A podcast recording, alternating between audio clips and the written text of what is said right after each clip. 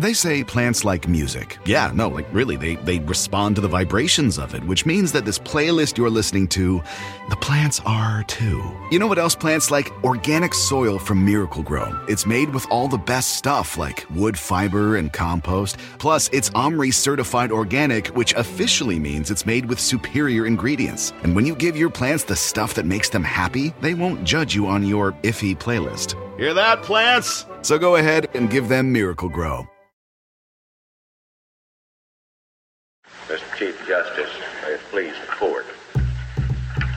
An old joke, but when an argued man argues against two beautiful ladies like this, they're going to have the last word. She spoke, not elegantly, but with unmistakable clarity. She said, I ask no favor for my sex. All I ask of our brethren is that they take their feet off our necks.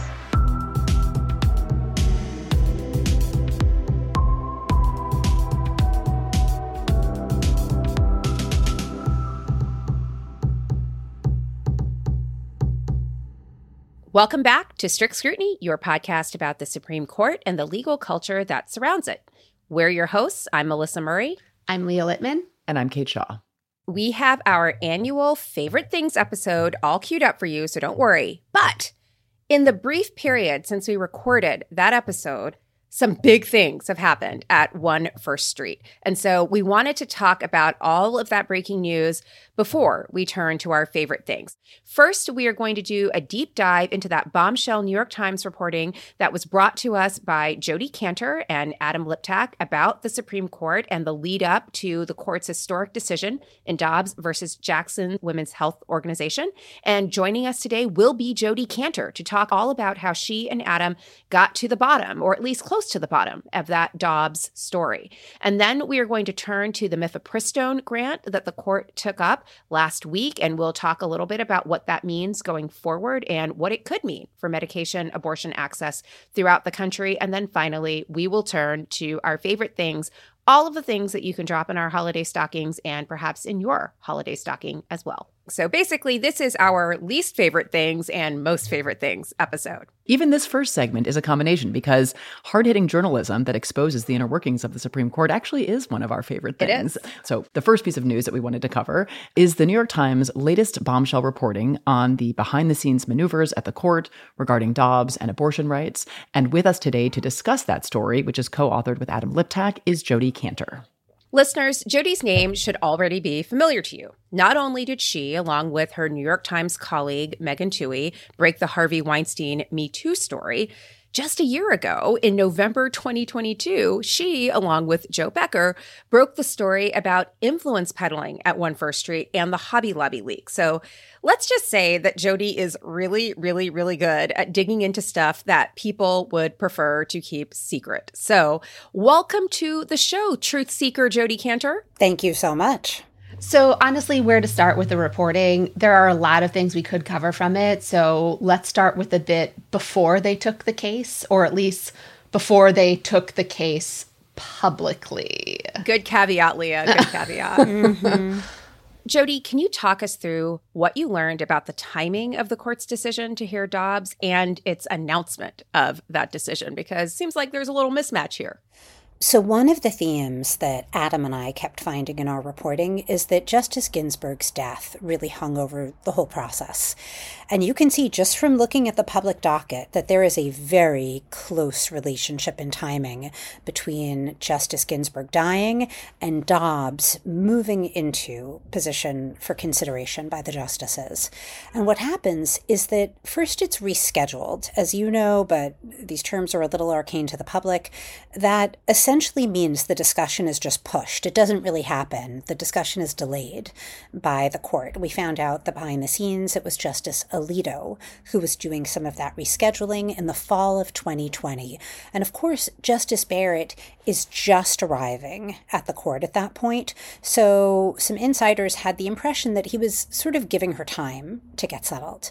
But then in January of 2021, the real discussion begins. And you're right, the timing discussion is sort of the most interesting thing about it. First of all, the discussion takes place, it starts on January 8th. 2021. I thought a lot about that as I was working on this story. I just remember thinking, wow, two days after right. January 6th, right? So, you know, it's a very scary time in Washington. There's been this attack on democracy. But as you know, the, the justices follow their own agenda. There's a kind of compartmentalization from the news, and they're taking up the discussion of whether and when to hear Dobbs. And initially, there are five votes to grant. So that's, as you know, smooth sailing. That is that the case has more than cleared the bar to proceed. All you need is four to grant. Exactly. The second discussion, though, is in a way more interesting because it's about timing, and that's where there's disagreement. Three justices, Justices Alito, Thomas, and Gorsuch, they wanted to move pretty fast. They wanted to hear the case that term. So think about that. Justice Ginsburg, who's the court's sort of foremost protector of abortion rights, has just died. They want to move ahead pretty much immediately. Now, as we know, not just from this reporting, but from the legal world, this is a sensitive issue in the law. So there's this timing discussion with some disagreement. Justice Kavanaugh makes this my understanding is that it's a pretty unorthodox proposal. Yes. It's hard. What I've learned is that it's hard to say what's orthodox and unorthodox at the court because nobody really knows what happens inside the Supreme I think court. it's safe to say but, that if it is unorthodox, it's definitely from Brett Kavanaugh. So this this checks out. We believe that this is unusual. And what he says is that, listen, we can delay granting. We can relist this on the public docket through the spring. And he's got a specific reason, which is that there are other abortion cases winding through the lower courts, and this will give them time to watch that. But it has another effect, which is it is going to distance taking the case from Justice Ginsburg's death. It is also going to satisfy the concerns of, or may satisfy the concerns of a very important person who is Justice Barrett. I think one of the most interesting things that Adam and I learned is that Justice Barrett was not somewhat contrary to her public image, an automatic yes to hear Dobbs. She had hesitations from the beginning. And in this discussion, she said, if you hear the case this term, I'm going to change my vote from a grant to a deny. And she cites these timing reasons. She says, I'm brand new on the court. I haven't even been here three months. She essentially communicates that she is not ready.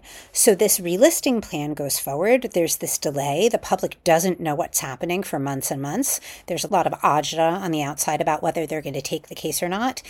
And then the twist is that even though they are going to hear it the next term, she switches her vote and she's a deny. And it's only four votes that greenlight Dobbs. It's all male justices.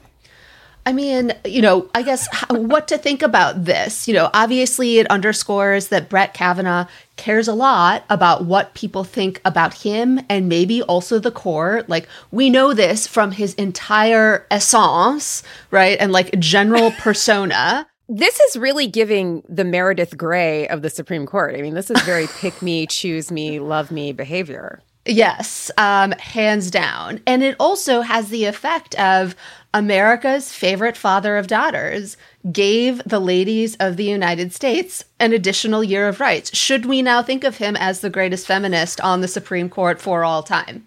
Not an actual question no. for you, Jodi. but but to be fair, what I think is also interesting is this window of persuasion that it opens. And listen, it, you know what Adam and I talked about early in the process is we said we have to report the facts and other people are going to have their interpretations. And that's yeah. the way we're going to do this because there are, I think, multiple ways to interpret this. And as you know, you can't actually mind read the justices, right? We, do, we don't know. No. You know, we don't know what many of them were thinking during this process. So it does create this situation where, in this case, it was Chief Justice Roberts and Justice Breyer I think really did not want the court to take the case. They made the case against it. Part of Justice Breyer's case was public. You know, you heard it in that yes. speech he gave at Harvard Law School. Yeah. He was very open, I think, actually, about the way he felt. And the argument we know that he used inside the court was partially generational. I mean, think of Justice Barrett. At this point, I believe she's 48 years old. He's 82 he was a justice when she was a clerk. So that's the kind of generational transition yeah. you're you're seeing. And he's seeing as kind of a, a, respected elder of the court you don't need to rush. You you just got on this court. You don't need to do this yet. So i appreciate that we're kind of turning this over and over because i know what the facts that adam and i can report are but i'm actually not sure we a thousand percent know the full meaning I think this is wildly unorthodox. And I'm not, I'm also not naive about I mean there have been many many politically motivated timing decisions I think made by the court when it comes to cert grants. There was lots of speculation, you know, with still I think varying accounts of the decision making around when to take up Casey for example, but there are lots of other historical examples both distant and more recent where I think people think that political judgment was brought to bear on the decision of when to take up a case. So that has happened before. But to my knowledge, an affirmative vote being taken, and I think an affirmative misrepresentation to the yes. public via the docket that no vote has been taken because a case is still being relisted for consideration and vote, that is an affirmative misrepresentation that, to my mind, we are at least not aware of any precedent for that. And that also strikes me as just fundamentally different from kind of wink and nod decisions to wait before a formal vote has been taken. And so I do think that this feels new and it does feel like misrepresentation that also involves parties other than the justices. What were the clerks told? Uh, both the chambers clerks, like the, you know, the recent law grads who helped the justices, but also the clerk's office within the Supreme Court um, that, you know, maintains the docket that is public. The public does have access to it and it seems to have contained misrepresentations for this period between January and May. Uh, and all that does feel, feel actually really new and different to me. Well, but then consider the fact that the votes do change. The result is functionally the same, but the score is different. Yeah. And do you have a sense for like what changed? That is why Justice Barrett changed her vote when they finally took the vote later in May. You know, again, deciding to grant the case that they had already decided to grant in January, but do it publicly. And also in your reporting, you suggest that the four men who stood firm on their vote to grant did so because they were betting that Justice Barrett would still be with them on the vote to overrule Roe. And I guess, like, I'm just curious to hear your thoughts on whether you got a sense for what changed from Justice Barrett, but also that reporting was so striking to me because it is about the justice's confidence and how the others will rule on cases not yet before them, that they haven't discussed in detail, again, kind of this misleading the public angle when Republican senators have been telling the public, we have no idea how this woman who has decried abortion on demand might rule on the future of Roe versus Wade, and telling people it's just wild to speculate. And here you have the justices doing it, and it sounds like they're pretty sure. So I wish I could answer your question about why Justice Barrett changed her vote. I mean, it's a it, it's the right question. It's a fascinating question, in part because she's such an interesting, I think, an important member of the court, and I, I think understanding her better is a really worthy goal for all of us. The biggest hint we found was in this law review article we cited in the piece. You know, she, like many of the other justices, she has written a kind of treatise on when it's okay to overturn precedent and when it isn't. And you saw the quote in the story. She says that, you know, she makes this point that if precedent is changed too quickly after a change in composition um, in the court, it could look like sheer power and politics prevailed instead of reason. So we thought it was worth pointing out that this was something she had thought about in the past. So, anyway, I certainly wish we knew. I wish we knew. And it seemed from oral arguments that she seemed pretty firm um, in her vote on the merits. Oh yeah. Um, but but again, I mean, I listen. We are not pretending to have complete omniscience with this story. There's obviously a lot more we would love to learn, and you know that sort of brings us forward. I think to the question of were these five votes a thousand percent solid. We have reason to believe they were. I mean, the, the story starts uh, with these really fast joins, you know, where this coalition is coming together very quickly and without comment. Then again, we know that, you know, in the past, justices have sometimes changed their votes maybe one more beat on Barrett. Um, and I think your point, Jodi, like it is really important to try to understand better what makes her tick, I think is correct. And reading your story, was just a reminder. I have said before on this show, probably repeatedly, that I just find it endlessly frustrating that she doesn't write in her own name a, a, short concurrence that explains anything in her voice about what she thinks of this question, especially in light of Thomas writes separately and Kavanaugh writes separately, and of course Roberts writes separately, and of course there's a dissent.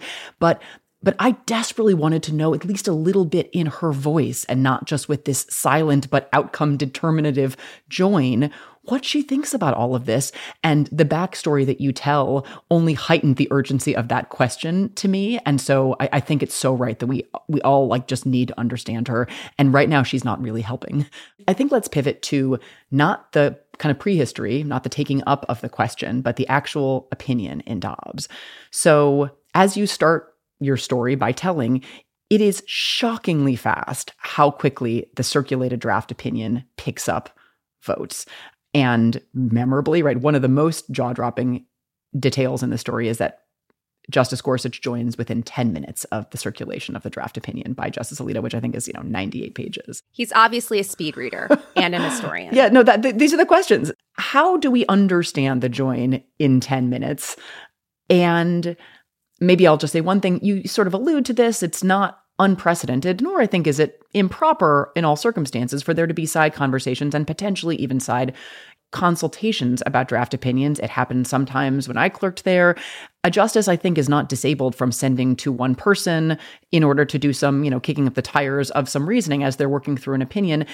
But is the suggestion that there was an entire side conversation that was happening between Alito and the other justices in the, you know, majority to grant, or including Barrett, who had initially had been a vote to grant, such that they had all fully immersed themselves in the draft before the circulation. And I have my sort of suspicions that that I am not sure that even could be true. But is that your sense of how the votes likely came so fast that they'd all already read and endorsed all of it? What we say in the story is that that's apparently what happened. And I think that's as far as I can go. Um, but as you say, it's not an unusual practice at the court to pre circulate an opinion. And also, uh, you know, I think it raises a question, which is again, how confident was Justice Alito in his ability to hold those five votes together. He had lost one of those people on cert. Now, granted, voting for cert is very different from voting on the merits, but you know, this is the seesaw of the Dobbs story, right? On the one hand, the five votes looked really solid. You know, on the other hand, is there a possibility that there was some wobbling? Sure. And then you know, what we can really say is that we know that the Chief Justice and Justice Breyer really wanted to change the picture during the merits phase. I mean, we tried very hard to explain to the reader because the math of the court is so arcane, but essentially, through the way they count votes, the Chief Justice only needed one more vote to change the entire outcome. It couldn't have come from a liberal. We learned that Justice Breyer was contemplating joining the Chief's 15 week position. That wouldn't have made the difference because the vote couldn't have come from the liberal side. It had to come from, from Alito's coalition. But yeah, I mean, one more person and the entire outcome would have been different. Can I just say something about like the 10 minute join and the possibility of like pre circulating an opinion? Getting back to something you said earlier, Jodi, about kind of like the craft and the care of carefully constructed opinions, or let's say not so carefully constructed opinions. This case was argued in December. Justice Alito circulated a 98 page draft in February. 10 minutes later, Neil Gorsuch joins it you're telling me that like Justice Alito took all the care necessary to actually look through all of the history, right? Produce a draft with enough time to circulate among his colleagues to allow them to do all of the cite checking and all of the parsing through all of the relevant sources that Neil Gorsuch was confident enough within 10 minutes to join it. I mean, like that just strikes me as so not judicious. And let's say hypothetically, for whatever reason, I don't know, Justice Alito had been pre-writing this opinion over overruling Roe for like the last decade, maybe, and had like circulated it the day after, right? Like Dobbs is argued. And then maybe Gorsuch, right, like has two months with it before he like signs on. Still to join in 10 minutes strikes me as just a slap in the face to his colleagues and also to um, like the American public and women, just the lack of care and concern for norms and judicious behavior. It's like that that just struck me as kind of appalling. On the timing thing, I totally agree, Leah. Even if there's pre-circulation, I suppose unless he's literally been writing it for years, which is not, I would not discount the possibility. But either way, to read it carefully if you care right. and actually to review the 16th century sources included and to actually and the take statutes, time, all of those all statutes. the state statutes from like the 19th century and to take time with like the lines of doctrine, equal protection, like analysis, the reliance law review discussion. editors take more time with a law review article yes, yes. than they did with this yeah. opinion. No, there's Seriously. no way. Yeah. yeah, there's no way they could have done that. Even if he circulated it within days of the oral argument, there's no way they could have done a careful review. I, I do also, think that they were like, "This correct. is perfect, no changes." Like what? Like right. no, none of them requested any changes. Yeah. But Leah's right. I mean, like I, I do think that this was an opinion many years in the making like even if it was only in his own fevered mind like they he'd been thinking about this for a while but the point about the 2 months like for the other chambers there was no fact checking done at all we are always interested in learning more about this and more about the court. And I think, especially in the places where this, you know, conversation is naturally passing into a little speculation as opposed to what we know for sure. If there's anyone out there who wants to add information, I'm going to give you the best way to get to me and Adam, which is actually through the New York Times tips line. You can Google it. It's nytimes.com slash tips. I mean, my job is to build people's confidence in telling the truth. And I do think it's important that you know, the historical record on this is correct. Um, so if there are people who hear this who want to help or have other information about the court that they want Adam and I to understand, please do get in touch. And that includes you, Justice Alito. If you would like to write an op ed explaining how you actually spent decades crafting this opinion and did thorough cite checking, we know you have a soft spot for the opinion pages of flagship legacy media print.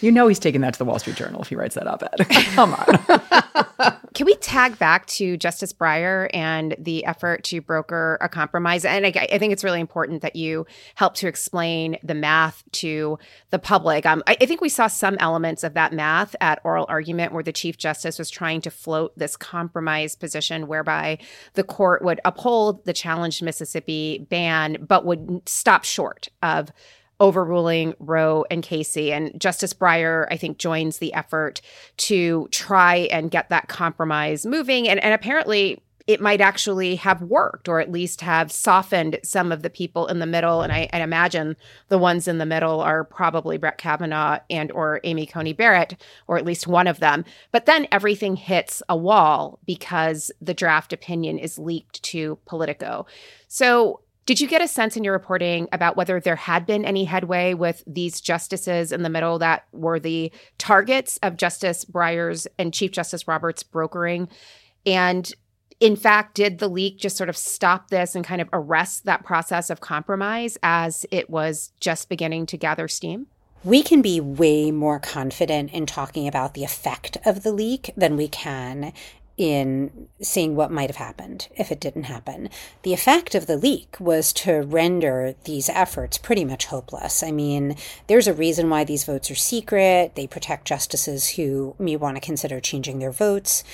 In our reporting, we didn't find some dramatic moment in which, you know, one of the five yes votes is, you know, contemplating um, becoming a no we would love more information, but I also think it's it's a very hard question to answer because it's a hypothetical, right? It's a possibility that was cut off and we'll never know how things would have been different without the leak. I don't know. I got a sense that in that ninth minute, you know, before the tenth when he joined, Neil Gorsuch was really hesitating. Um, but but maybe maybe that's just me reading between the lines. So um, we should also say like a lot of this story that you report is unfolding at the same time as the Supreme Court is handling SB 8. You know, the bounty hunter law that effectively nullified the protections of Roe versus Wade in Texas before the court formally overruled Roe. Um, and your reporting contains some again, just eye popping details about what happened in that case. One is Justice Sotomayor's final memo or message to the conference, which was just kind of gut wrenching, you know, where she wrote to Alito and the rest of the conference, you know, what a pity that we cannot do the right thing. Um, and then there was this other detail, which is during the negotiations over whether to stay this law before it went into effect September 1, Justice Gorsuch was like out of touch and couldn't be reached except by Sam Alito. So, like, with just a few hours until midnight, you say the court was split 4 4. Neil Gorsuch hadn't written. He doesn't check in that evening. Justice Alito reported to his colleagues, and then, like, he just says, Yeah, I'll decline to intervene as well it, what was going on there? I mean, they knew this petition was coming to them, and he just like disappears. I mean, for me, that episode is really about two things. One, it's about just the portraiture of the moment when Roe really begins to fall. Because as you know, this Texas, it's like the justices are preparing to hear Dobbs, right? This couldn't be a bigger deal. The attorneys on both sides are prepping you know, this is getting all the treatment that a major case gets. And here, this Texas law comes and races ahead. And it's this extremely restrictive abortion bill. It all but bans abortions in the state of Texas. As you know, it's got this very unusual enforcement mechanism that makes it pretty much exempt from federal review. And when it goes into effect, Roe is basically going to be dead in the second largest state in the country before the Supreme Court has even really been able to hear the full question. And so part of that reporting for me was just about like in a way being present and being historical witness to this happening and then the second part is the way it happened which is this is a shadow docket case and so this episode gives us a really rare look at what is happening inside the shadow docket and how chaotic it feels in contrast with the kind of orderly procedures of the court's usual operations. And so, listen, I can't tell you where Justice Gorsuch was or what the explanation was for his absence. As you can see in the story, we asked and didn't get an answer. And also, it had no substantive effect on the law because the law, the court declined to intervene. It went into effect. They made an announcement the next day.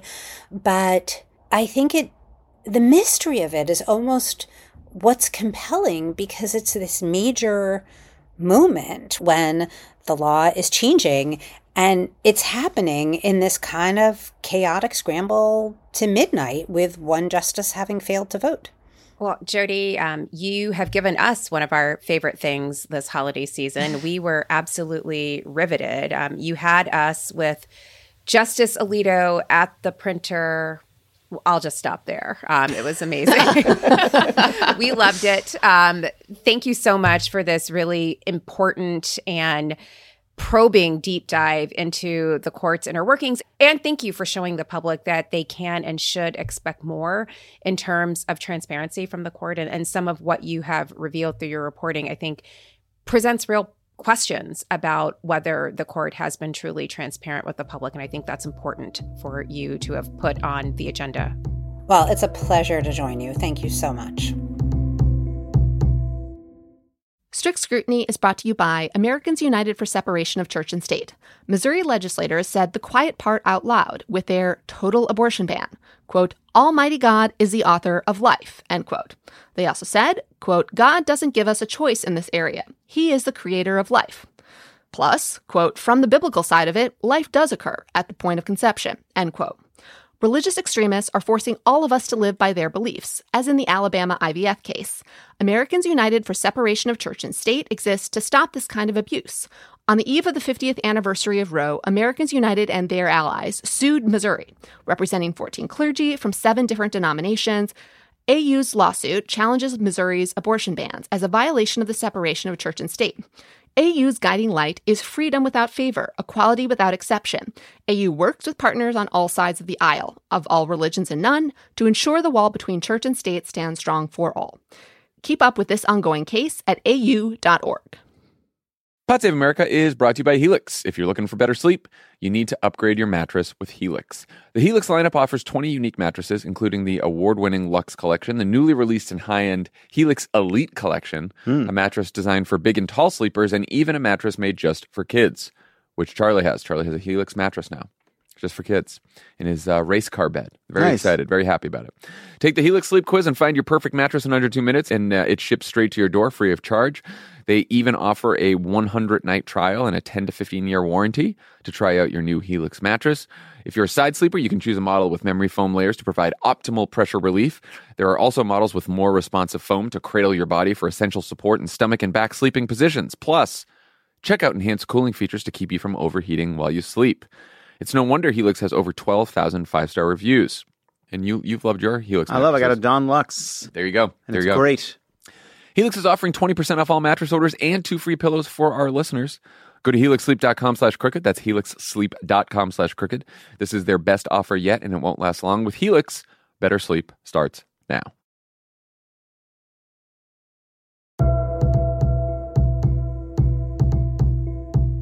Our second piece of breaking news is that the Supreme Court, to no one's surprise, granted the government and the drug manufacturers cert petitions in the medication abortion case. So that means the court will be hearing that case this term.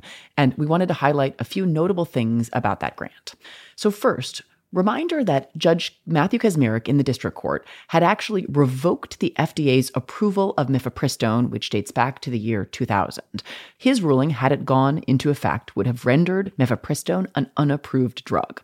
Now, the Fifth Circuit reversed that ruling, basically finding that the challenge to the original, you know, 23-year-old approval wasn't timely. But the Fifth Circuit also reinstated a bunch of restrictions on mifepristone that the FDA, the expert agency that has studied this question, had deemed unwarranted. And those restrictions, if they go into effect, would dramatically alter the availability of the drug. They would prohibit telemedicine, they would require in person pickups, and prevent distribution of the drug under current labeling. Uh, so, those are incredibly consequential restrictions. And if the Supreme Court affirms the Fifth Circuit, all of those would go into effect. But it's important to remember that, at least as of now, the stay of the Fifth Circuit's order remains in place and will remain in place until the Supreme Court decides this case. So, nothing in the current landscape with the availability of mifepristone will change until the Supreme Court actually issues its decision. And interestingly, the court did not agree to hear the Alliance Defending Freedom's cross petition, which had asked the court to review the Fifth Circuit's holding that ADF could not challenge the initial approval of mifepristone, rendering it an unauthorized drug. So that is perhaps some good news as well. It is, um, but I want to sound a note of caution. I think, you know, we have all kind of speculated that we think the most likely outcome in this case is that the court will dismiss the challenge, finding that the plaintiffs, you know, this group of anti abortion doctors, lacks standing. And, you know, that will be legally correct. That will be good in that it will do away with these additional restrictions, you know, on mifepristone. But that will leave open the possibility of a future Republican administration's revival of the Comstock Act because it would mean the court wouldn't resolve whether the Comstock Act could be interpreted in a way to prevent the distribution of medication abortion and potentially other um, drugs. And, you know, this ruling, if it is what I think it will be, dismissing the case on standing, might blunt public concern on these issues in the lead up to the next presidential election. In fact, I assume if Brett Kavanaugh thought the court would actually go along with the Fifth Circuit's ruling, he just would have delayed publicly granting this case until next term. And so it would be heard after the fucking presidential election. And we should say the federal government asked the court to take this case now. I think they should have. But there's also the Republican led state's motion to intervene in the district court. And so it's possible, right? If the U.S. Supreme Court says these plaintiffs don't have standing, the district court and Fifth Circuit will come back and say, well, this other group of plaintiffs might have standing, and then just do the whole thing over again, again after the 2024 presidential election. So that's my sour, dour note. I think that's an important note of caution to sound. It's also worth um, noting for our listeners that the Comstock Act is an 1873 statute that prohibits the distribution in interstate commerce of any articles that have a quote unquote immoral purpose. And historically, that was used to prevent the distribution in interstate commerce and through the federal mail service of anything like information about abortions or contraceptions, the articles themselves, um, erotica, anything. It's been in a state of relative desuetude for the last 50 years or so, but it could be revived to address the question of sending abortion pills through the mail. And so that is the note of caution that Leah sounds, and it's a good one. We should also note that the court took a bunch of other really important cases, cases that we're going to spend a lot of time talking about in the new year. So if you're excited about them like we are, and which is to say, we're excited about covering them, we're not actually excited about them. yeah. but please be sure to recommend this podcast to your friends. But to give you just a taste of what's going to be on the docket for next year, the court granted certiorari in a case that will decide whether a bunch of January 6th related convictions will actually stand. The case is called Fisher versus United States, and it asks the court to consider whether a conviction under a federal obstruction of justice statute that prohibits obstructing federal proceedings and investigations requires proof of evidence tampering or other impairments of evidence, or if it can be applied in the context of disrupting an official proceeding, like, for example, the certification of the Electoral College. A number of January 6 defendants have been convicted under this law on the theory that the statute applies broadly to any kind of effort to interfere with an official government proceeding. But this particular defendant, Mr. Fisher, argues that the law, which was passed in the wake of the Enron controversy, is really only intended to apply to obstructions of federal investigations where the obstruction involves evidence tampering, as was the case in Enron. So the question is going to really put it to the textualists on the court because the broad text of the statute, I think, could apply in the context of obstructing uh, congressional proceeding, but these defendants are basically arguing for a purpose driven approach to the statute, which is to say that it was intended to deal with Enron, not to deal with January 6th. So that's going to be huge. And it's also going to have real consequences for the January 6th election interference indictment that Jack Smith has filed against Donald Trump, because one of the four charges against Donald Trump is that obstruction of an official proceeding. Well, it's one is the obstruction, and the other I think is conspiracy to obstruct. Yep. So I right. think they're both. I think they're two really, of two, the four yeah. are kind of tied up in, or at least connected to this petition that the court has granted. So there's certainly Trump implications for this case, and separately, Jack Smith has attempted to leapfrog the D.C. Circuit and bring to the Supreme Court in a request for cert before judgment the question of whether Trump is I hate that I have to say this like it's a serious legal argument, but Trump says he's absolutely immune from criminal prosecution because the court has had some cases in which it has said some kinds of immunity attaches to the president, but certainly never absolute immunity in criminal matters. It's just a far fetched argument well, I mean, that. Kate, that, that's more yeah. of a, a, case of first impression because we've never had a president who's been criminally indicted, um, least of all four times. But the really stupid argument is that the double he, jeopardy. The double jeopardy argument is the truly stupid, stupid, stupid argument, and they've got to hear that one too. So that's that's true, but that one I honestly think there's no chance anybody on the Supreme Court will go for, and I think that the absolute immunity uh, from criminal prosecution argument is one that the court will consider seriously and should, if it has any integrity, dismiss without much, you know, with a set by seven two vote should, at the very Kate. least. And it's that's a, that's a should, should, and an if and, and all that. But in any event, I think there's a real chance because Smith is asking for expedited consideration, and the court granted that expedited consideration, hasn't granted the petition. But this week, I think Wednesday, Trump's team has to respond. And so if the court wanted to, it could grant this cert before judgment and schedule a special session the way remember it did two years ago in January. It scheduled very, very fast consideration of the test or vax mandate yep. uh, for large employers. It could do the same and schedule an early session in January before they take the normal bench again. Um, and I really think they should, um, because otherwise, Trump will drag this argument out until there is no way for a trial to happen before Judge Chutkan before the election. So this is, I think, a really important point. Just the court's capacity for expedition. Yeah. Like this court can move fast when it wants to, yep. mm-hmm. and it has moved fast. Like Bush v. Gore is a paradigmatic example of the court moving very, very quickly. It needs to move quickly. I mean, I think he's ultimately hoping to delay this until after yeah. the election, and then he'll win yeah. if if you know if that happens, and he'll just make all of this go away. So I mean, the court really has yeah. an opportunity here to step in and make sure that the American people have a clear answer about whether a candidate for president is someone who actually should be wearing an orange jumpsuit. One other petition that the court has already agreed to take, perhaps because this court's shamelessness knows no bounds, the court, ostensibly with Justice Thomas participating, will also decide whether the federal bribery statute prohibits payments to state and local officials for actions the officials already took without requiring evidence of a quid pro quo.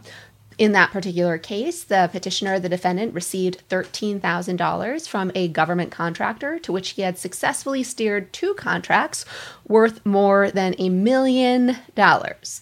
Cannot wait to hear what Clarence and Sam think about your friends giving you stuff after the fact, after you've given them some pats on the back.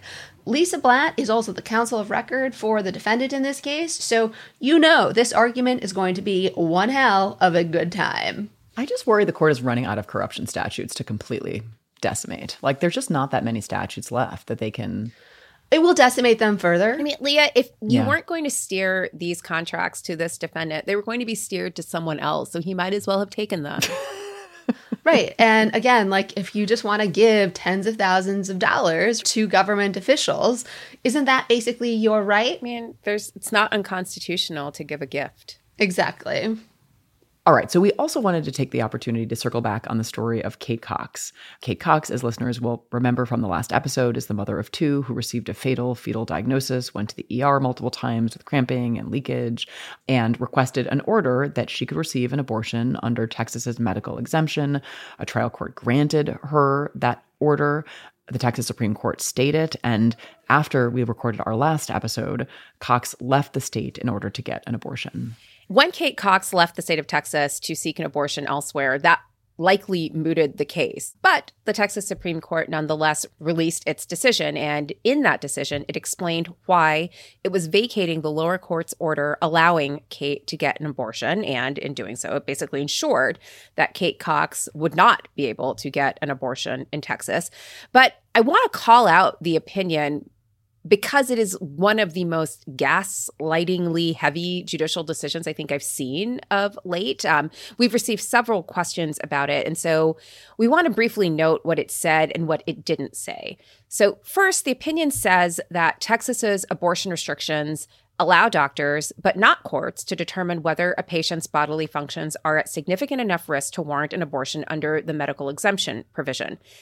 This is categorically insane and ignores the reality of what it is like to have a fetal diagnosis and then be in a position where you have to terminate the pregnancy in order to preserve your own fertility and the possibility of future children. So there's that. And it's not doctors who actually determine any of this. It's actually law enforcement officers who are threatening prosecution, as they did in this very case, if the doctors were to perform the requested abortion on Kate Cox. Recall that Attorney General Ken Paxton issued a threatening letter to three Houston area hospitals where Kate Cox's physician had admitting privileges, warning the hospitals that if Kate Cox received an abortion there, there would be both civil and criminal liability for the physician and for the hospitals. And leaving that to the side for the moment, in the event that there would be a prosecution, it's up to courts to then decide whether the medical exemption was actually applicable. But that is all of no moment to the Texas Supreme Court because the court basically used this idea that it's all in the doctor's hands. And the only problem here was that this doctor didn't say some set of magic words as an excuse not to grant any relief of any kind here. And also, notably, it didn't have to say anything at all because she had already left the state and this was a moot issue. So this was just gaslighting for gaslighting's sake. They thought about it for like 10 minutes and then fired this one off, all on Neil. 10 minutes So- is the magic time frame for Yeah. issuing huge decisions about women's bodies. The opinion also said that maybe the doctor just didn't use the right words here that would actually have brought the exemption into play. So the doctor did not say verbatim, Ms. Cox has a life threatening physical condition, or say that quote unquote the doctor was exercising her reasonable medical judgment and that in that reasonable medical judgment an abortion was necessary because Ms. Cox had the type of condition the exception requires. But the doctor basically said all this, did not say the exact sequence of words that the opinion suggests needed to be said. But reading the opinion, I don't think it's possible to conclude that the court would have allowed Cox to get an abortion, even if her doctor had said those words, and in part of because what Melissa just outlined. Yeah, and also because the court went on to say, quote, a woman who meets the medical necessity exception need not seek a court order to obtain an abortion, end quote. As if to suggest again that a court will never grant a judgment saying an abortion falls within the exemption, you know, unless and until the abortion is performed and the doctor risks prosecution and crushing liability. And yet the court had the audacity to say, our ruling does not block a life saving abortion in this very case if a physician determines that one is needed under the appropriate legal standard. Again, while the state's chief fucking law enforcement officer is threatening all of the hospitals with prosecutions and liability. Yeah, I mean, the, the opinion insists that the exception is predicated on a doctor's acting within the zone of reasonable medical judgment, which is what doctors do every day. That was a quote from the opinion. But again, the chief law enforcement officer of the state is threatening prosecution. The exception does not give doctors the ability to exercise reasonable medical judgment, as this case lays bare. And even as the Texas Supreme Court insists that the opposite is true, there is absolutely no latitude. This law gives a doctor to exercise reasonable medical judgment and to do so secure in the knowledge that they are not going to face crushing civil liability and potential criminal prosecution with savagely long sentences and, and monetary penalties attached. So yeah, like we said, like this is a, a one of the most gaslighty opinions I think that we can recall ever having read.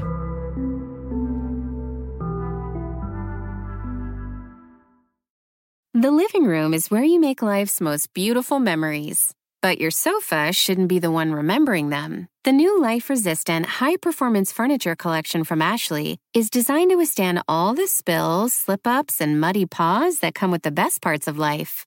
Ashley high performance sofas and recliners are soft, on trend, and easy to clean. Shop the high performance furniture in store or online at ashley.com. Ashley, for the love of home.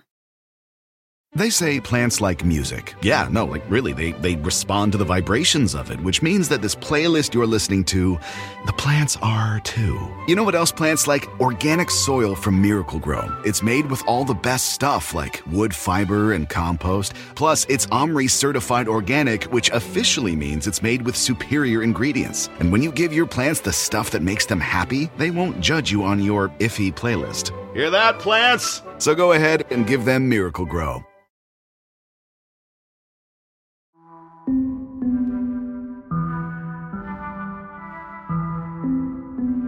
We have some court culture updates, so we're going to start with those, but then we will get into our gift giving guide, our favorite things for the holiday season. Tis the damn season, so write this down. First up, our favorite things court culture edition. You know what we love? Democracy. you know what we also love?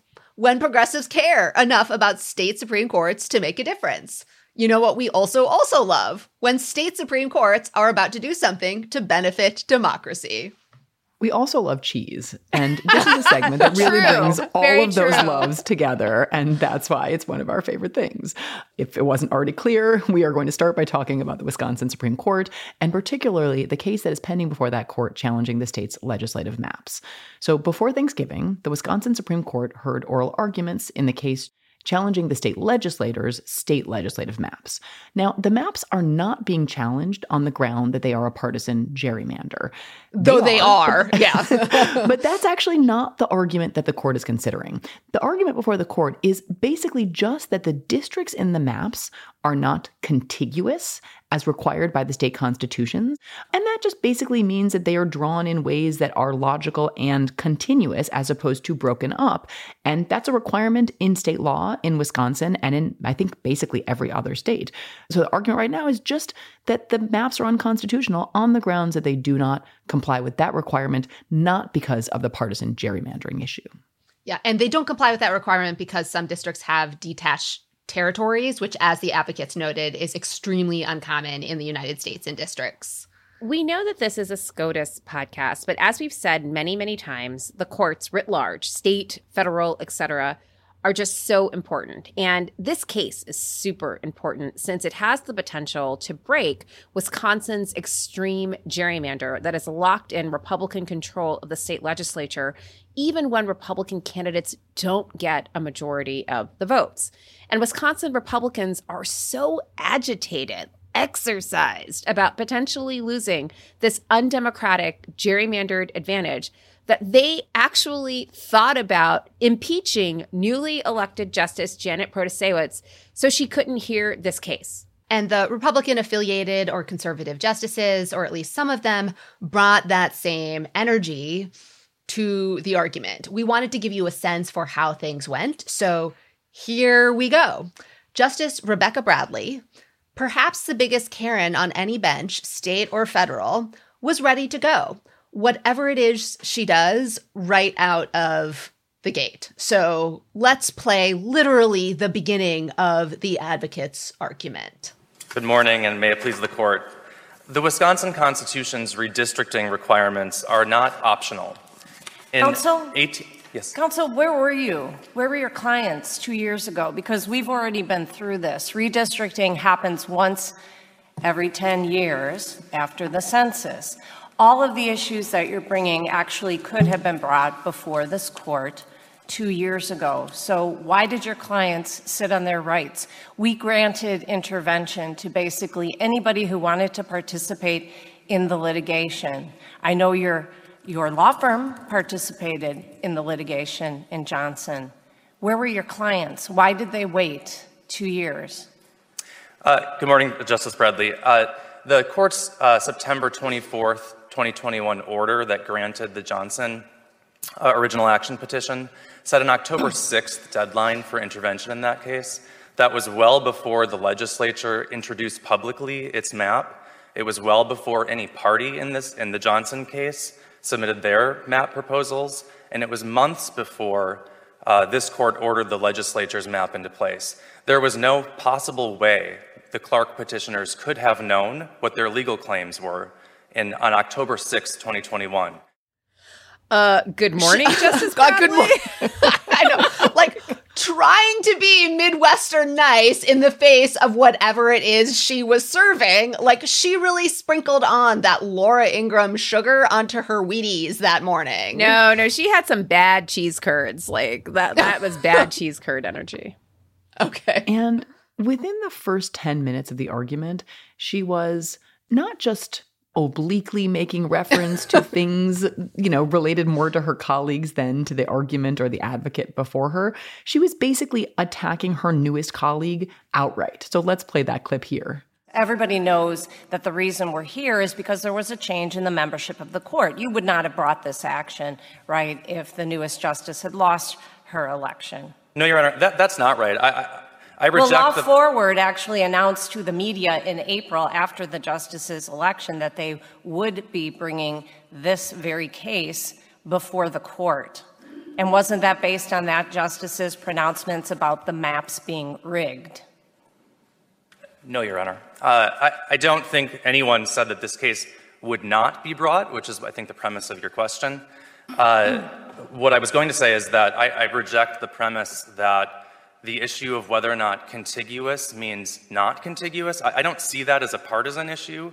I don't, uh, it, it is just the plain text of the Constitution. And I, this court's decision and all of the opinions in the town of Wilson case suggest to me, I think rightfully, that this is not a controversial question.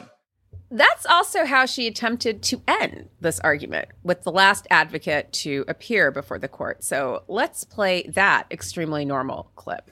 Counsel, I didn't get an opportunity to ask prior counsel uh, about the due process issue that I think both of you have raised. So I'll ask you if you consider this to be a fair tribunal that will independently and impartially consider your arguments in this case when three justices on this court ruled against your clients and a fourth justice conveyed her predetermined position on the Johnson case is by campaigning on a mantra that the maps adopted in Johnson were rigged and saying she agreed with the dissent in the maps case. It's interesting when only one justice Johnson. on this court has, in a legal writing on this Excuse case, me, Justice. I would appreciate the rigged. courtesy of you not interrupting me, and I would like to hear a response to my question. Consistent with the provisions of the attorney oath. Just a moment. You've been asked a question. Please answer. Are you finished with the question? I am. Thank All right. you. Um, well, we've reversed, we, we have reserved the question of uh, what implications might flow from uh, the disposition of the recusal motion.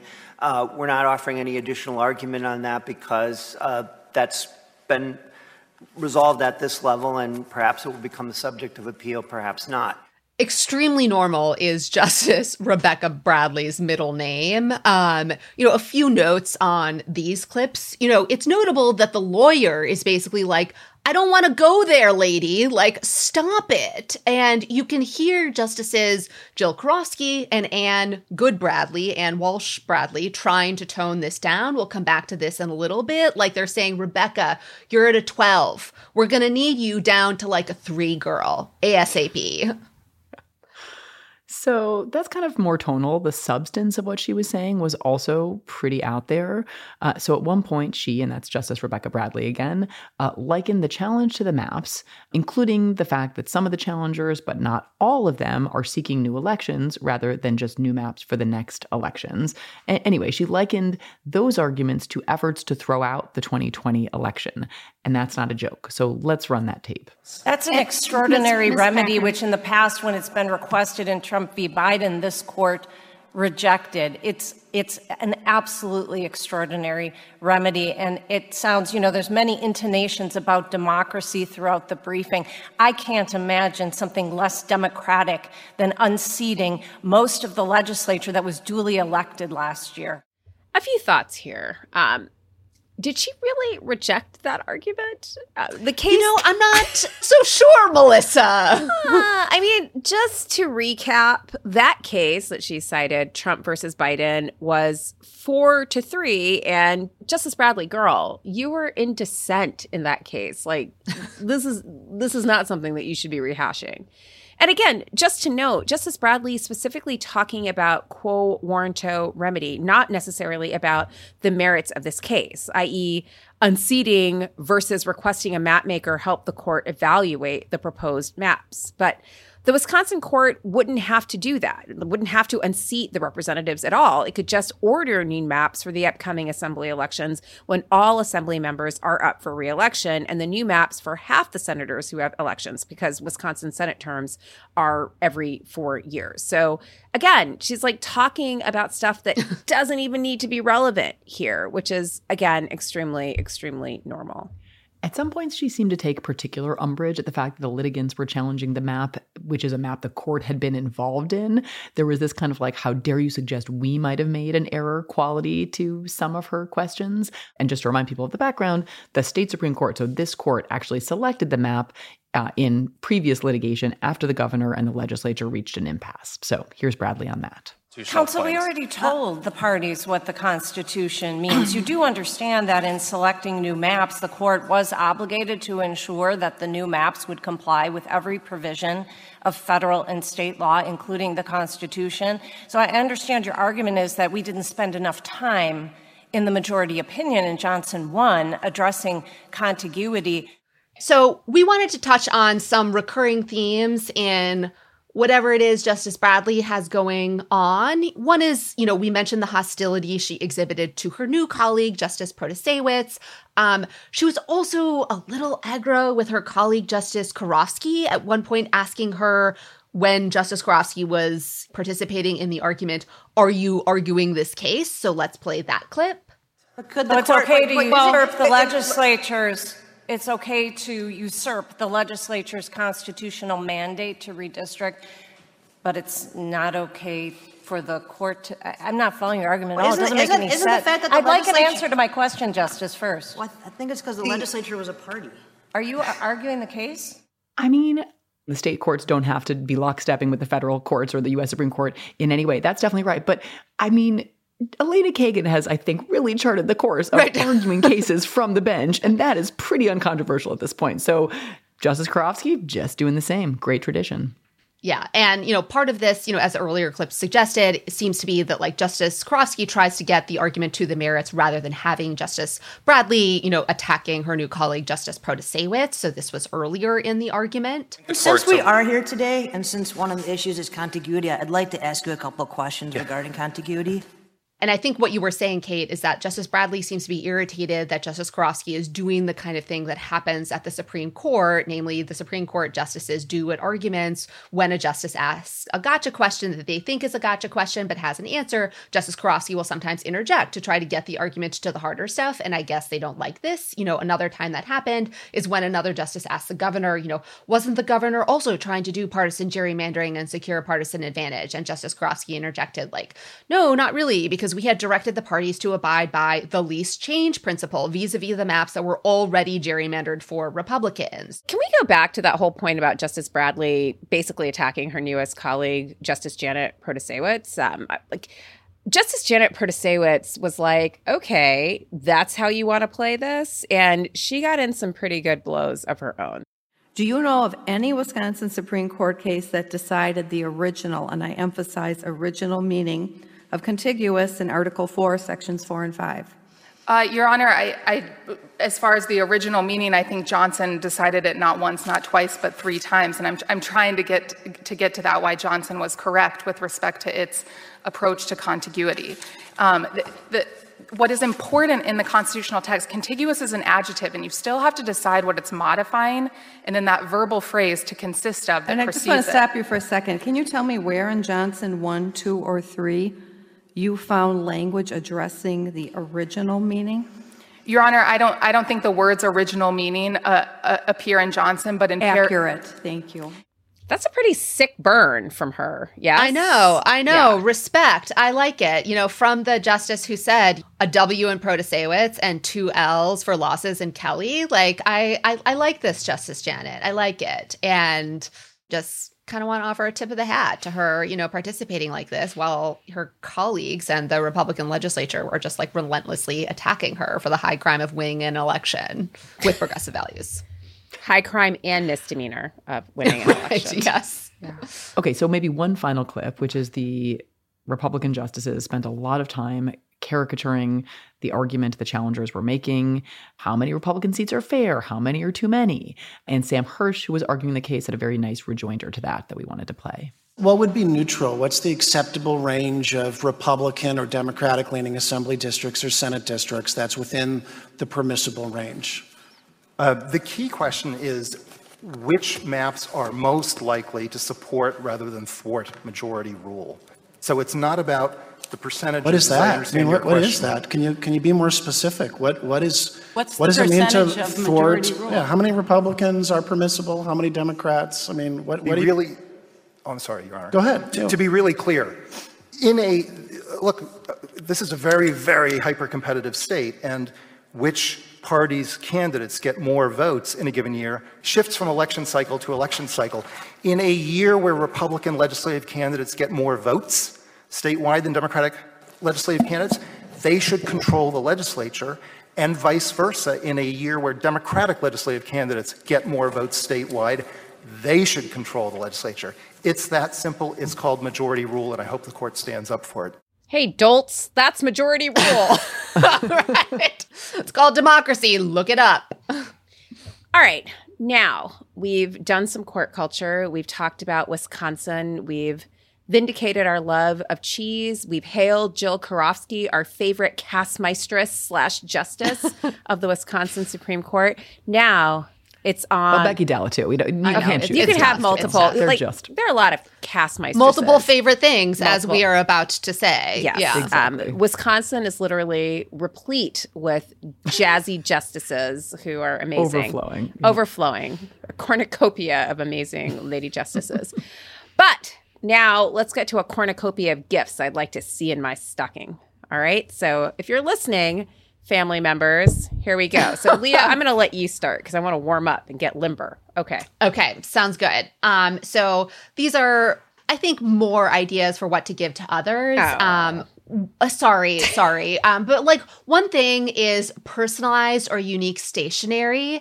I just think it's amazing. Like I got some, no surprise, Taylor Swift cards that I am using to like send out notes and I just I love them. They make me happy sending them out. I love getting like personalized stationery from others. A friend of mine who's a public defender has stationery that says her name on it as well as the case citation for Gideon versus Wainwright, the case establishing a right to counsel. Melissa, you have delightful personalized stationery. It's just I I love that stuff. So that that's one of my ideas. Um Another maybe is a foot massager or like muscle massager. I just think that's like really nice to put under your desk um, or to have for like after workouts when you're like getting ready to fight the patriarchy physically. You know, it's nice to have one of those like muscle relaxers to help Have you, used, or do you recover have a after. Theragun?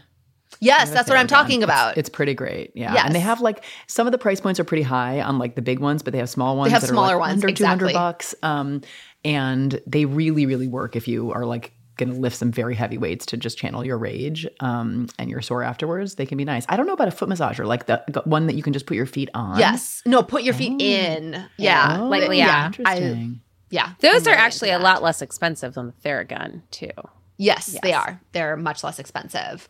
Um, few other ideas. One is give yourself or help your significant other or partner have a weekend with friends. I just think that making time and space for that is just like really energizing for the rest of the year. I basically think back to like the amazing weekends that like I had with some of my friends this summer, mostly at the Eras tour, like for the rest of the year. And I don't know. I just think that like that's a good thing to give yourself and others no surprise law professor i'm obsessed with books so i'll offer some of my favorite book recommendations of the last year emily henry's happy place sarah maclean's knockout heather cox richardson's democracy awakening steve Vladeck's shadow docket catherine webb's house of odysseus marissa meltzer's glossy katja hoyer's beyond the wall um, those are some of my favorite reads from the last year I loved Glossy. That was a great It's one. so I love Marissa Meltzer. I think she's amazing. yes i know I haven't read it. I should read it this year. It's this, so I'm good. going to be on the beach for a week over the holidays. It's about the Okay, I'm putting it on rise of the Glossier empire. It's really good. Oh, yeah.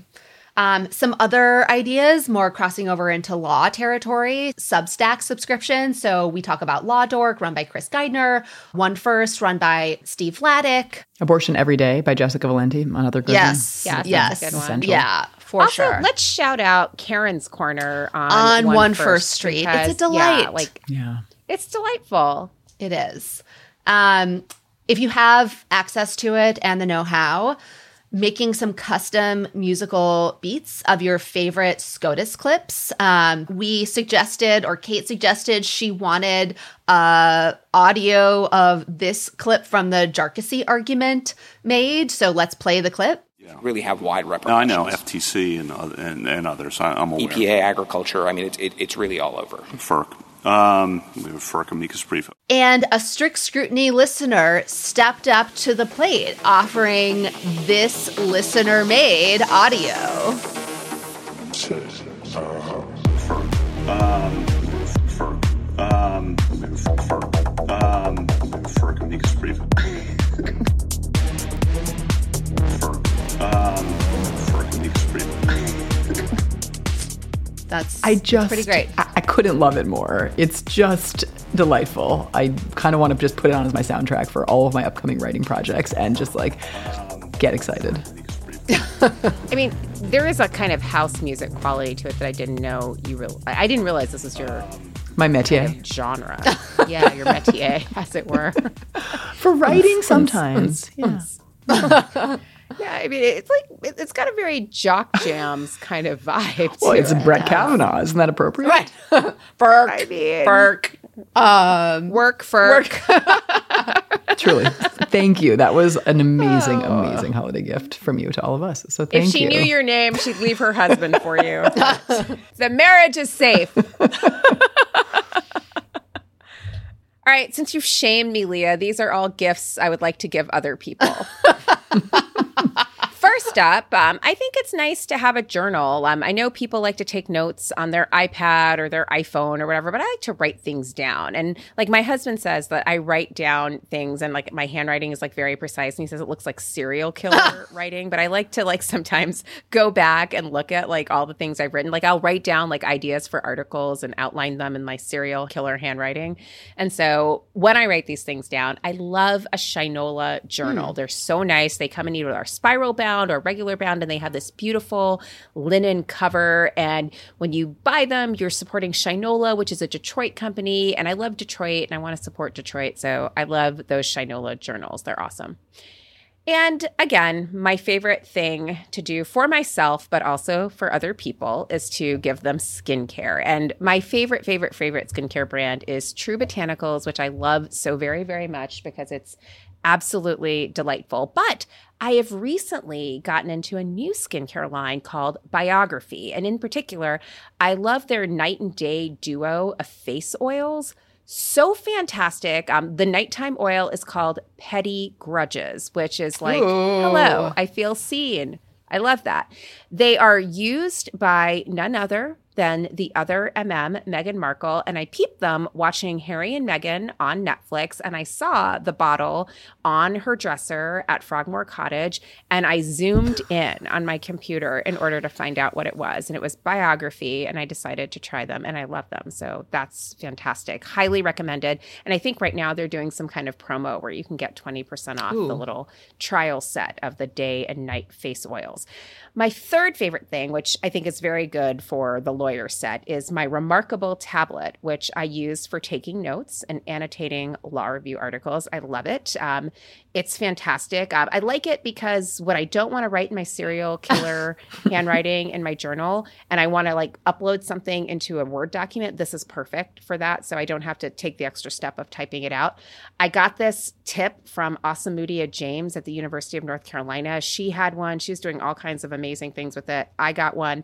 I absolutely love it. But what I do most of the time on it is read law review articles. So I really love that.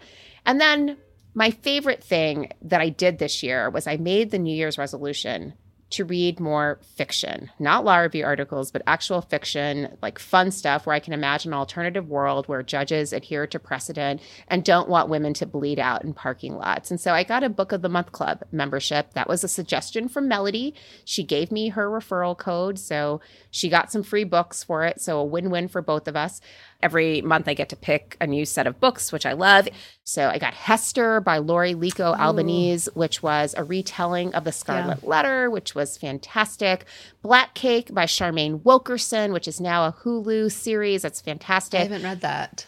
It's really good. Um, I also got Daisy Jones and the Six by Taylor Jenkins. Read that. Reid, which I love I that. loved. Love that. Okay, and I love the Amazon Prime series, Yep, and also yep. I love the album. The Daisy Jones and the Six album is a banger for a fake band. Like they sound amazing. It is amazing. a full media experience. It is amazing. It's absolutely like if, if they came and played a concert, I would go. I don't care that they're a made up band. I I bought a T shirt. I will go. I think it's real. I thought it was See fantastic. you there. And then I got into a whole Taylor Jenkins Reid like hole. I just jumped into the hole. I read Carrie Soto is back, which was amazing, and a bunch of others. So I really like those. And then one of my favorites, recommended by Melody, was Lessons in Chemistry, also now an Apple TV series, fantastic by. Bonnie Garmus. I really liked it. I liked it a lot. I Yeah. loved it. I thought it was great.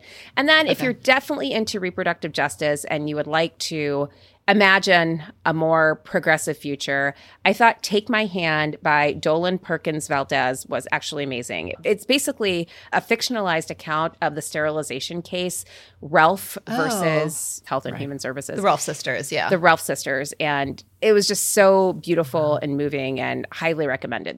I also loved Demon Copperhead, uh, which is basically Yes. a retelling of David Copperfield by Barbara Yes. Kingsolver, who won the Pulitzer Prize.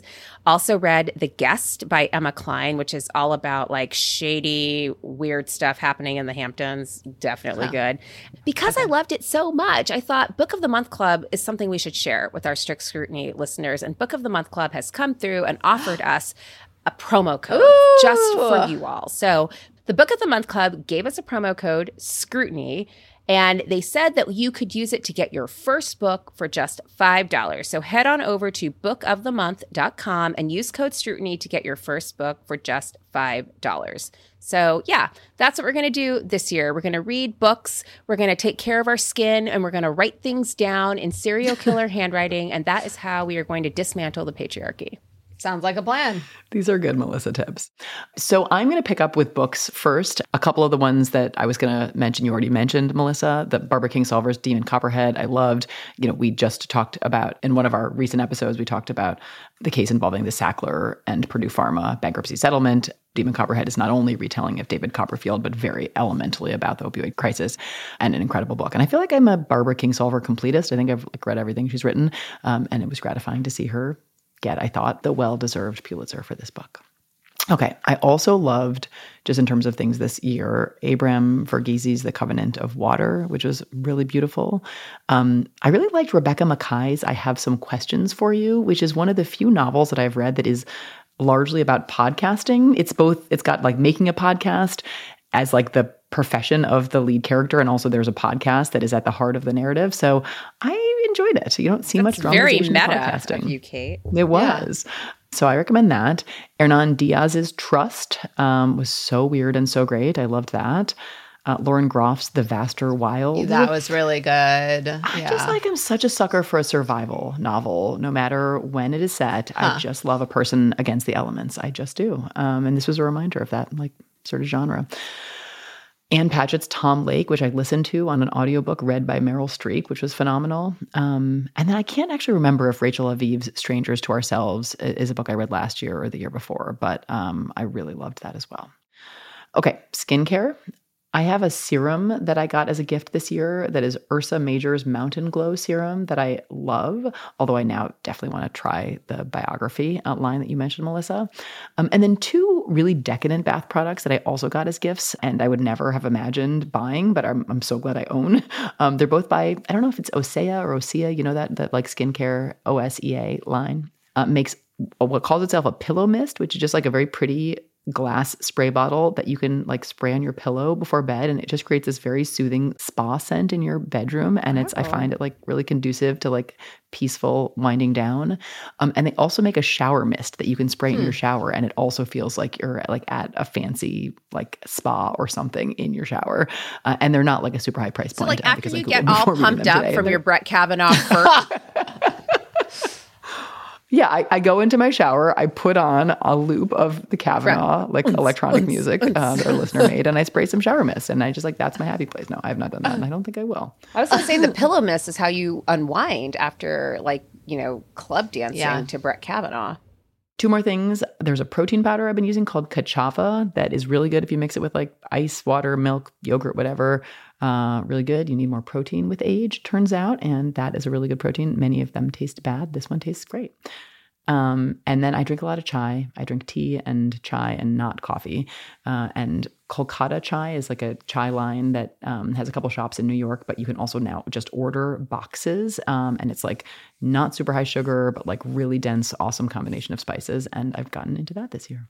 And this is like sort of related to Melissa's like kind of a serial killer note taking, like enemies list making, um, or, or related at least, which is it's kind of like a productivity hack that I think is for me new this year, which is just listening using a voice reader to a lot of content that is, you know, not podcasts or audiobooks, but articles and sometimes book manuscripts. So I use a reader called Voice Dream, but I've also heard one called Speechify is really good. And I find it really, really helpful to just like be able to sometimes take in audio content of things I really need to read, but I just don't have time to sit down to read. And I've gotten very used to like the soothing sound of the robot reading to me. I mean, it's no Meryl Streep reading Ann Patchett, but I recommend Okay. it. You guys don't do that? You don't I do haven't, robot? but you I know, might try that. I'm definitely open to trying. Yeah.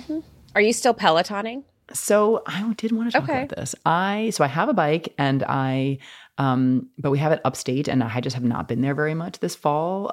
And I've also just been running much more. So yes, I'm using Peloton a lot, but I'm mostly doing the runs and then sometimes like the strength classes and stuff. So I feel like I've been like using a lot of different instructors than when I'm mostly in the bike. Here are the people I'm mostly running with these days. Hannah Frankson, who also does a lot of bike great. classes, I like but does great Yeah. running classes. I love her. I'm doing a lot of runs with Susie Chan and Oh, Becs I Gentry, love who do like the you love the runs. British ladies. Okay. Apparently, well, they're the, like the they're the real like long. I guess that's true. Actually, I guess I do have a type. Those are the three I most run with. I also run with like Robin Arzon and Olivia Amato and sometimes Matty Maggiacomo. But uh, but I guess I like British ladies are, Olivia's like, Taylor go-tos. Red Ride for sure. She has a really good, at least one Taylor Red run, and I think another. She's got a couple of Taylor. Runs Yeah, sorry, I, I meant the Taylor Red Run, not ride. Yes, that yeah. run. Yeah, Yeah, yeah, she- I think yeah, she yeah. might I have like both. that. She has rides as well. Oh, okay, okay. I ride more. I, I don't run just because of like ankle problems. Um, but I still really like Cody as a cycling instructor. Um, I wish he would I run. just- Can we please? He- put no, he Universal- dances. He's not a He's runner. dancer. He's, He's a not dancer. a runner. He's a. You don't have to do like 75 minutes. A little No. short jog. It would be so fun. I, I just like I love riding with him. It's always a pick me up, always a pep talk. Um, I also really like Emma Lovewell as a cycling instructor. I always like PR on her rides. I think, um, or that's like where I get my PRs. And then I'm also into their strength classes. I love Adrian Yes. Williams strength stuff. Um, Zaddy. yeah, He I really runs like. too. Yeah. Yeah. Did you say Zaddy? I like Emma's core program. I also like Rebecca Kennedy for strength classes as well. Those are definitely my favorite strength. Um, I also do some Pilates. I like Aditi Shah's 1989 Taylor's version Pilates class. Um, so th- that's kind of my Pelotons. But it, Allie loves Pilates classes and bar classes are great too. I'm not as into bar, um, but I, I do like her Mm. Pilates stuff. So I've fallen a little bit off the bike, not literally, but I just haven't been doing the bike as much. When I do do the bike, I think I do Cody the most and Hannah Frankson. Um, I like her Tabata rides, but we bought the Peloton tread, so I actually really love that. Oh. Yes, and so I've been doing a bunch of stuff on Oh. the Peloton tread. Um, I love their hikes and their walks and power walks and they had this great learn to run program that was i did and that was really fun but i love joslyn thompson rule like stan a jamaican british queen she's amazing i also really enjoy um jermaine i, I forget what his last name is Yes, Yeah, Jermaine, Jermaine Johnson. Johnson. I like his strength like, stuff. I love Yeah. him. He's great on strength too. I've been doing a bunch of strength training Yes. too, and uh, again, love Adrian. Um, I've been doing Callie Gullickson. I don't know if I meant to. Some people find her annoying. I think it's just like like she doesn't do squats that I don't want to do. So I, I don't mind doing squats. Oh, with her. interesting. So I actually okay. actually look up what are the exercises that you're going to be doing before I even get in. And like if it's like Mm. some kind of weird like lateral curtsy squat that's going to mess up my ACL, I'm like no thank you, and I just move on. But I love their outdoor content. Um, so Kate, I don't know if you did their outdoor runs when you were training, but I think they're great. They don't have that many outdoor runs. So I think I've done all of their outdoor runs. So now I just do indoor runs and run them outside. But I wish they would I do love their outdoor that- runs. Like the, Robin library. Arzon did an outdoor Yeah. run that had like Drake, um, Lil Nas X. It was like fantabulous. She has one just just Beyonce outdoor run. Oh, yeah, maybe that's great. just short, Yeah. like twenty or thirty minutes. That is Yeah. a fantastic run that I've done multiple times. Yeah. So I do those a lot when I'm like walking in the city, like going places. Like, and I get there so much faster, and I feel like, okay, I did something. That's great. That's a good. I've never. So they actually give you some coaching while you oh, walk. Oh yeah, they're like Never move done that. faster, bitch, and I'm like, oh okay. like, Highly motivating. We're such people Highly pleasers. motivating. Okay, yeah, no, like, like, like Exactly. Jess, Jess King is like, if you're able, if you're consenting, imagine my hand on the small of your back, urging you on. And I'm like, okay, you're allowed to do that, sure. Love it. I do like her. I don't think she's ever asked me for permission to put her hand in the small of my back, but I would grant it if she did. well, it was an outdoor walk. Have it, try it. It was great. Um, you know, it's also nice time of year, give donations to organizations, you know, in your name or others' names. Um, we've obviously been talking a lot about the work that the Center for Reproductive Rights has been doing. You know, their work and the work of abortion funds is really important right now. Um, some organizations that have been involved in the ballot initiatives to secure reproductive freedom are Red Wine and Blue, as well as Reproductive Freedom for All. Um, you know, there is also the Trevor Project, you know, super important in light of the wave of legislation targeting the queer community, or Crooked's Leave Trans Kids Alone Fund and Project. There's the National Women's Law Center, um, as well as some, you know, organizations that are helping incarcerated persons, like Rights Behind Bars or the Second Look Project, um, as well as, you know, organizations that we have had guests guests on, you know, this show before, like the MacArthur Foundation, MacArthur Justice Center, um, and, you know, the Appellate Project too. So, in addition to seconding everything Leah just said, um, I'll mention a couple of the big global public health organizations, Doctors Without Borders, Partners in Health, um, both really, really important organizations to support. Media, it's been a brutal, yes. brutal year once yes. again. Enormous layoffs in like all kinds of media outlets. Um, so if you have like forgotten to renew your pledge to your local NPR station, do that before the end of the year new outlets that are cropping up because there are some that are covering local politics so critically important. The City is a new NYC based online magazine that is doing great reporting. Bolts magazine, which we've featured on the show before, which is one of, if not the best sources of information about state and local politics, elections, democracy. Uh, also a great place to support. So throw those into the mix as well. I would also like to shout out uh, NPR. I, I still support KQED, which is my local NPR affiliate in the Bay Area. I suppose I should also branch out and support WNYC here in yeah, New York. I've switched too. to NYC after B- BEZ, which is the Chicago affiliate for many years, and maybe I should just spread it out a little maybe, bit because yeah. they're all wonderful. I just kind of grew up on KQED, and so I really yeah. love that one. Um, I would also encourage people to support the 19th, which has been doing absolutely yes. amazing work covering reproductive rights. Um, it's a women run newsroom, and it's absolutely fantastic. I would also highlight some of the organizations that I work closely with as a board member the Brennan Center for Justice, the Public Rights Project, which is doing amazing work around the country, bringing affirmative litigation to enforce rights at the state and local level.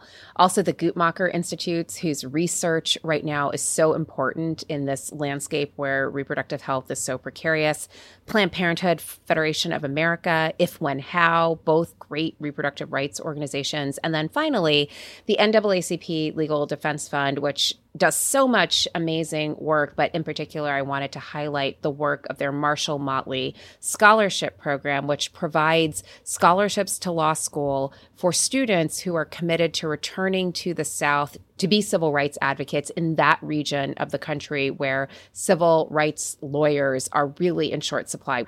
We talked about this on the podcast with Joanna Schwartz when we discussed her book Shielded, but it's just so important to have this next generation of advocates and they are really doing a great job, the LDF, to make that happen. And let me just throw one more in in terms of you mentioned a few organizations on whose boards you serve, Melissa. Um, I'll throw in the Stevens Foundation, which makes uh, summer grants to law students doing public interest work, uh, in particular at law schools that don't have subsidization or funding for public interest summer jobs. Um, and it's in a real growth period. And so that's a great place to support as well. So, we wanted to give a birthday shout out from Madeline Peterson to her daughter Ariel at UCLA, who is studying to take the LSAT in April. And Ariel, I hear you're interested in post conviction and appeals work. So kudos to you. That is awesome. And that your golden birthday is coming up. So a very happy birthday to you. Happy birthday, Ariel. One quick programming note the court is off for the holidays and we will be off next week, but we have a very special episode lined up for you New Year's Day and you won't want to miss it.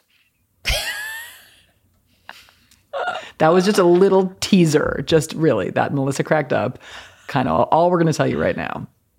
Clear your calendar, New Year's Day.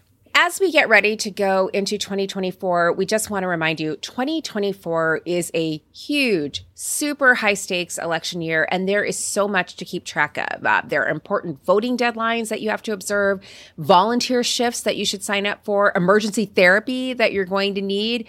And apparently, in the middle of all of that, they still expect you to show up for work and do the things that you are paid to do. So, this is why Crooked and Vote Save America have created a 2024 planner to help you stay sane and organized all through 2024. It is filled with all of the important dates that you have to keep track of. It gives you much needed motivation as well as fun stuff to help you keep from losing your mind. So, head on over to the crooked.com store right now to get your planner and then spend all of January 1st just writing in it in really meticulous serial killer handwriting. Do it.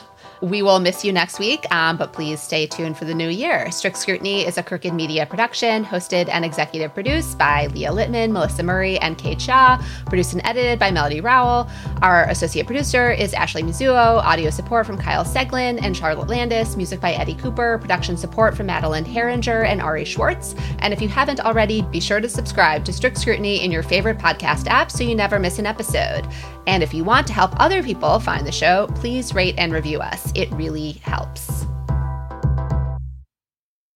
Do you remember growing up in the 1980s and 90s where there were a zillion television shows that were all about true crime? Like people doing like really weird stuff, killing their partners, killing their wives, killing bosses, poisoning people.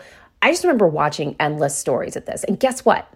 Now all of that knowledge, which has been baked into my brain, has an outlet because the world of true crime TV, all of that stuff that makes you scream with terror and fear, is now part of a new comedy podcast called I Think Not. I Think Not is a comedy podcast that walks us through some of the wildest stories that were ever covered in our favorite true crime TV shows. From I Dated a Psycho to Deadly Wives, all the way back to covering every single episode of the investigation discovery series Disappeared. This podcast has something for everyone. So, for example, have you ever heard of frogging? No. Well, if you're new to frogging, you'll learn on this podcast that there are hundreds of stories of people frogging, that is, living secretly in other people's homes. So get ready to be terrified because I Think Not has you covered with all of the creepiest real life, living in your attic stories that will haunt your dreams. And the hosts and real life best friends, Ellen Marsh and Joey Toronto, plus all of the characters who live inside their gorgeous heads, are going to walk you through these weekly true stories along with the campy TV shows that covered them. So get ready to laugh, to cry, and to think about true crime in a whole new way. New episodes of I Think Not are released every Wednesday with bonus episodes out every Thursday on Patreon. If you haven't already, check out I Think Not on Apple, Spotify, or wherever you like to listen. Whether you're a morning person or a bedtime procrastinator, everyone deserves a mattress that works for their style. And you'll find the best mattress for you at Ashley. The new Tempur-Adapt collection at Ashley brings you one of a kind body conforming technology, making every sleep tailored to be your best. The collection also features cool to the touch covers and motion absorption to help minimize sleep disruptions from partners, pets, or kids. Shop the all new Tempur-Adapt collection at Ashley in store or online at Ashley.com. Ashley, for the love of home. Here you are, BPMs high, sweat dripping, body moving, tongue panting. You're working hard, real hard, and you're thirsty. You need vitamins, nutrients for peak performance and energy. And your plants do too. Aw, I mean, just look at the little guy. Water soluble plant food from Miracle-Gro is full of essential nutrients. Just a little scoop into your watering can and boom, instant feeding and bigger, more beautiful plants. It's kind of like a sports drink for your plants. You may have to suffer from heat, but your plants do not.